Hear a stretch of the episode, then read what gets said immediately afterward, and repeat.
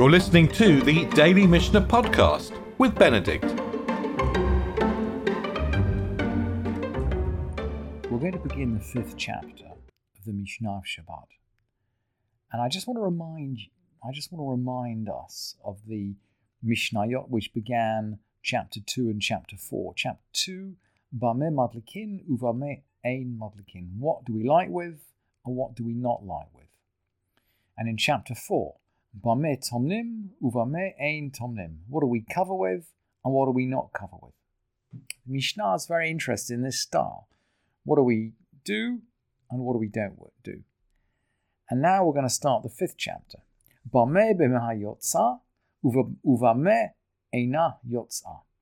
With what can an animal go out and with what can it not go out? So the same sort of distinctions, but we're moving from cooking and lighting into carrying. And remember, we began the whole tractate of Shabbat with carrying. Carrying somehow is the least obvious of the activities which are prohibited on Shabbat, and perhaps because it is the least obvious, the Mishnah begins with it. And now in the fifth chapter, the Mishnah is going to spend, I think, three or four chapters just discussing different kind of issues related to carrying.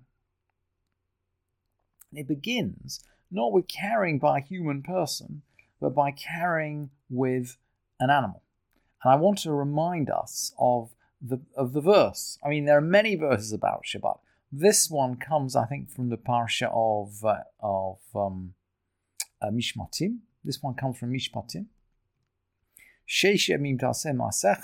Six days you shall do your stuff.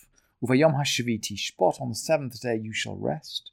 Leman yanuach shoracha vachamorecha, in order that your ox and your ass may rest.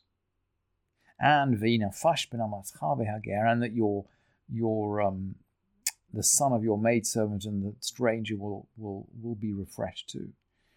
So the ox and the ass have to rest too, and they can't carry out work for us on Shabbat. So they can carry out their own work. We're going to see this distinction in the fifth chapter. Stuff that an animal needs or an animal might require for normal purposes is allowed. We can do ordinary stuff with animals, but they can't carry out work for, they can't carry loads for us, for example. They can't carry in and out something that we wouldn't carry in and out.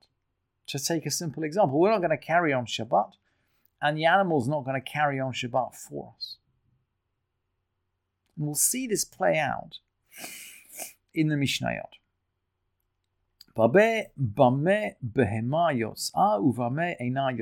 With what may an animal go out, and with what may it not go out?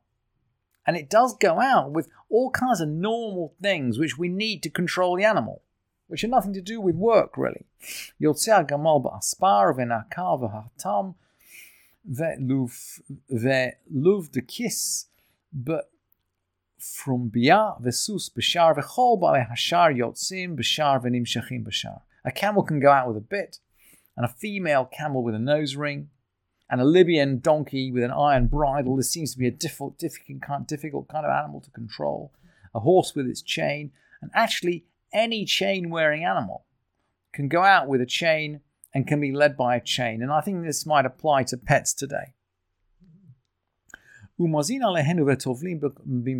seen before that the Mishnah likes to associate one mitzvah with another. And it's going to remark, by the way, this animal's wearing a chain.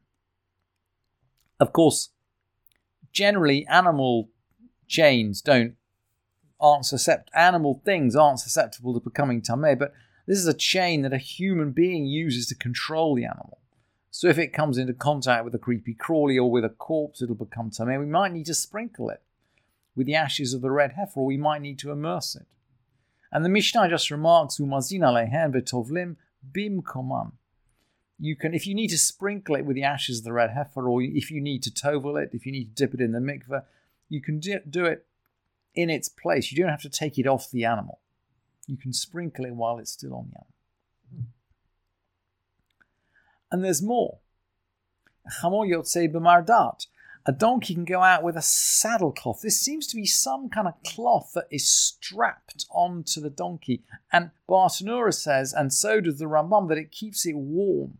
So again, this is something that the animal needs. It's not something that the human needs. So it's going to go out with its saddlecloth. Bisman shehi kshuralo, if it's fastened to it. A clear implication, by the way, is that it's fastened before Shabbat comes in. So before Shabbat comes in, we're going to fasten this object. We're not going to get into a situation where we need to fasten it on Shabbat. Zacharim yotzim luvim. Rams can go out strapped up. Ewes can go out with their tails tied up or tied down or covered. This is all to do with stopping the rams and the ewes from mating together. And maybe this is something we do want, depending on what stage we're at in the breeding, right? Maybe this is something we do want or maybe we don't want. But the point is, it's basically for the purpose of the animal. It's not carrying out work for us. Izim yotzot goats go out tied up. Rabbi Yossi disagrees. Rabbi Yudah says, Izim yotzot shrot le yabesh. And now we get a sense as to why these goats are tied up. Why are the goats tied up? seems to be to do with their udders. Izim yotzot surot liyabesh aval lo chalav. Lo lechalav. The Gemara explains here that in the time of the Mishnah, they would tie up the udder of the goat in order to um, to dry them up, to stop them milking, or you you tie them tightly in that case, or you might tie them loosely just in order to catch milk drips which are dripping down. And there is an idea, maybe if you tie them loosely, that the you know the the the cloth which is tying them up will come undone, and then of course you get into a situation where you might have to refix it on Shabbat, or you might have to carry it on Shabbat. And of course, the sages of the Mishnah are really anxious in case we are put into a position where something is on an animal for its own benefit, but the human is put into a position of having, to carry it on Shabbat. And that is the situation, for example, with the things that the animal can't go out with. And that's the third Mishnah. What kind of things can the, can the animal not go out with? Lo gamal. Bi'mutul telet. A camel can't go out with a pad. Now, the Rambam explains this is some kind of cloth which is tied to its tail to mark it out.